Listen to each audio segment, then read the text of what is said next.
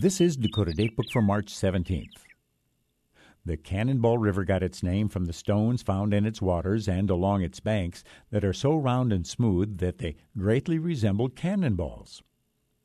The spherical rocks vary in diameter, with sizes like musket balls, baseballs, cannonballs, and even boulders, two feet tall. Area residents often removed the round rocks as souvenirs, often finding them where the Cannonball River joined the Missouri River 45 miles south of Bismarck. A legend arose, questionable in its truth, about the stones. In 1889, a writer explored the mystery of the origins of the Cannonball River. This special correspondence for Iowa's Sioux City Journal spun a tale of the day when the heavens fell in a battle between the Dakota people and the Crow tribe. It was a time of incessant intertribal warfare with a great loss of life, supposedly set in the late 1840s. As the tale was told, the Dakota were much beleaguered and took refuge in a stronghold. The Dakota leader Long Red Dog, reportedly told his people, The Crows have reinforced their already powerful army, and we are doomed to die an ignominious death. The Crows will swoop down upon our devoted children and destroy everything in their path. We must flee for our lives. In gloomy resignation, the Dakota made a hasty flight.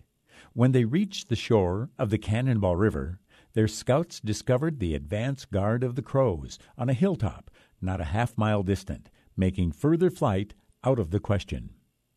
The Dakota determined to fight the foe to the bitter end. A terrible battle raged, and just when the Dakota were weakening, a legendary storm arose. The daylight turned into a night as dark as ink, and the heavens rained down falling stones, pelting the Crow warriors, killing many, and causing the rest to flee, never to return. Marvelously, not a single member of the Dakota tribe had been hit by the molten stones. On this date in 1890, a reprinting of the reputed Cannonball River legend appeared in a Minnesota newspaper. Was this tale true? Was it a cleverly devised fable? Could it be that the thousands of cannonball stones along the Cannonball River testified to its truth?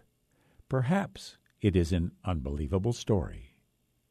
Today's Dakota Datebook was written by Dr. Steve Hoffbeck. I'm Merrill Piepkorn. Dakota Datebook is produced in cooperation with the State Historical Society of North Dakota with funding from Humanities North Dakota. So, you know, we're out here stealing people's ideas and stuff. So, I don't think they really like that I'm stealing their idea. And they know who they are. But, you know, today I'm going to be doing some ASMR. So, I don't think y'all guys are ready for it. So this one's called, um, I don't know, I can't think of a proper name for it, but this one's called, uh, Nervous Boy in Class.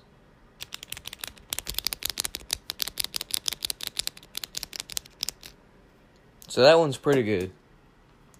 But then this one, this one right here, this is called what you hear before death. So that's like what you hear when you see your mom running down the hallway, and then like you see that belt come out. It's pretty much what you hear. And then we got one more for you, and this one is gonna be.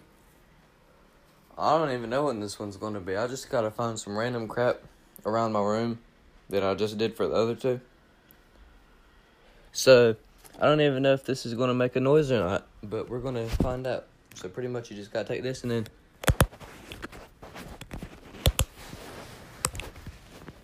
That one's called Spinny Thing.